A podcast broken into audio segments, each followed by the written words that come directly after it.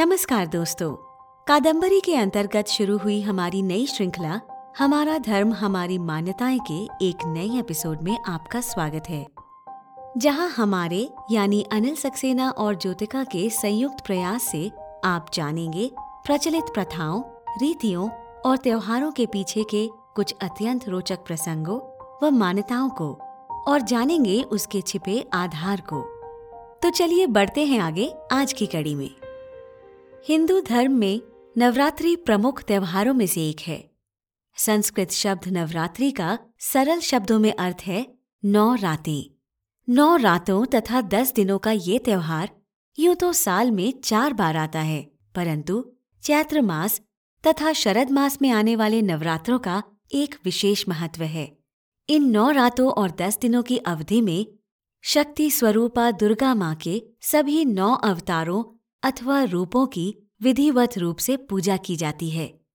संपूर्ण नवरात्रों की अवधि को मुख्यतः तीन चक्रों अथवा खंडों में विभाजित किया जाता है। पहला खंड, अर्थात पहले तीन दिन में माँ दुर्गा की उपासना की जाती है। दूसरे खंड में महालक्ष्मी और तीसरे खंड में माँ सरस्वती जी की आराधना की जाती है। हमारे प्राचीन ग्रंथों में इन नवरात्रों में विशेष पूजा की विधि तथा उपवास रखे जाने का विस्तार से वर्णन है। आइए जानते हैं इन दिनों उपवास रखे जाने का वैज्ञानिक कारण। यदि आप कभी विचार करें तो हमारे दो प्रमुख नवरात्रे हर साल मौसम बदलने के द्योतक हैं, जहाँ चैत्र नवरात्रि सर्दियों से गर्मियों में मौसम के परिवर्तन होने का द्योतक है। वहीं गर्मियों से सर्दियों के आने की आहट शरद मास के नवरात्रे लेकर आते हैं। ऋतु परिवर्तन की साल में दो बार आने वाली उन नौ रातों की अवधि में शरीर को विशेष तौर पर संयमित भोजन, व्यवस्थित दिनचर्या तथा नियंत्रित क्रियाकलाप आवश्यक है। ये उपक्रम हमें कई शारीरिक व्याधियों तथा रोगों से बचाता है।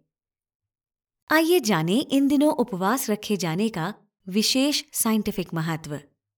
उपवास रखे जाने का पहला महत्व है डिटॉक्सिफिकेशन अर्थात विषैले रसायनों से शरीर को मुक्त कराने की प्रक्रिया। असल में नवरात्रों में बदलते मौसम का प्रभाव शरीर और मन दोनों पर समान रूप से पड़ता है। अतः इन दिनों किए उपवास डिटॉक्सिफिकेशन में मदद करते हैं। यदि पाचन क्रिया पर इन दिनों थोड़ा हल्का और सुपाच्य भोजन करके कम भार डाला जाए तो अस्वस्थ होने की संभावना काफ़ी मात्रा में घट जाती है। नवरात्रों के दौरान तामसिक भोजन जैसे मांसाहार, प्याज, लहसुन आदि गरिष्ठ भोजन न केवल शरीर, अपितु मन एवं मस्तिष्क पर भी दुष्प्रभाव डालती है। हल्का सात्विक भोजन, एकाग्रता, ध्यान एवं कई प्रकार के मनोविकारों से मुक्ति दे, स्ट्रेस या तनाव से मुक्ति प्रदान करता है। उपवास करने से हमें प्राप्त होता है आंतरिक अर्थात वैचारिक डिटॉक्सिफिकेशन। शांत मन नियंत्रित एवं अल्प सात्विक भोजन न केवल आत्मिक बल प्रदान करता है, बल्कि कई प्रकार के विषय विकारों से भी मुक्ति प्रदान कर हमें डिप्रेशन और तनाव से मुक्ति दिलाता है। मन एकाग्रचित हो, नकारात्मक सोच को नत्कार कर सकारात्मक विचार से भर उठता है। व्यक्ति स्वयं में स्फूर्ति और चेतना का संचार स्पष्ट रूप से अनुभव करता है।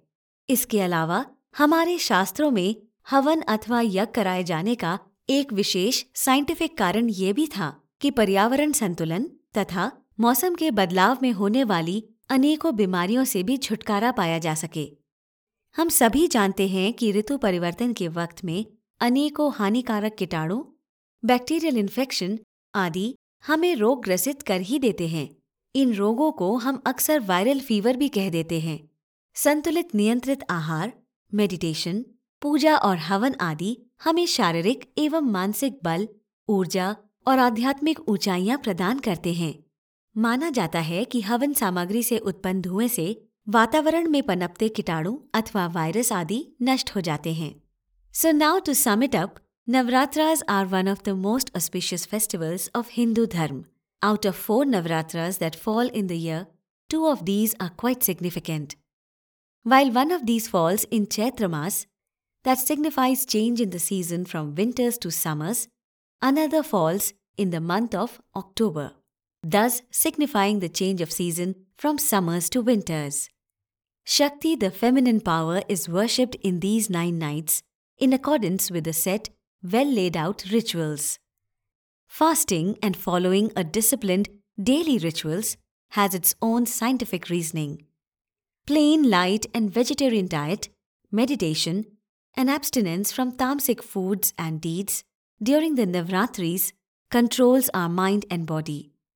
Both the body and the mind gets purified leading to evolvement of the soul. Yagna samagri used in performing yagya or havan during these days is also considered to be destroying the harmful virus and bacteria, thus providing safety on our health. So that's all for now, dear friends. To know more about our rituals, traditions, and the scientific reasoning behind following these beliefs, stay connected to our episodes on Hamara Dharm Hamari Manyataएं. This podcast was created on Hubhopper Studio. If you wish to start your own podcast for free, visit www.hubhopperstudio.com. Hubhopper, India's leading podcast creation platform. Click on the link in the episode description or visit www.hubhopperstudio.com.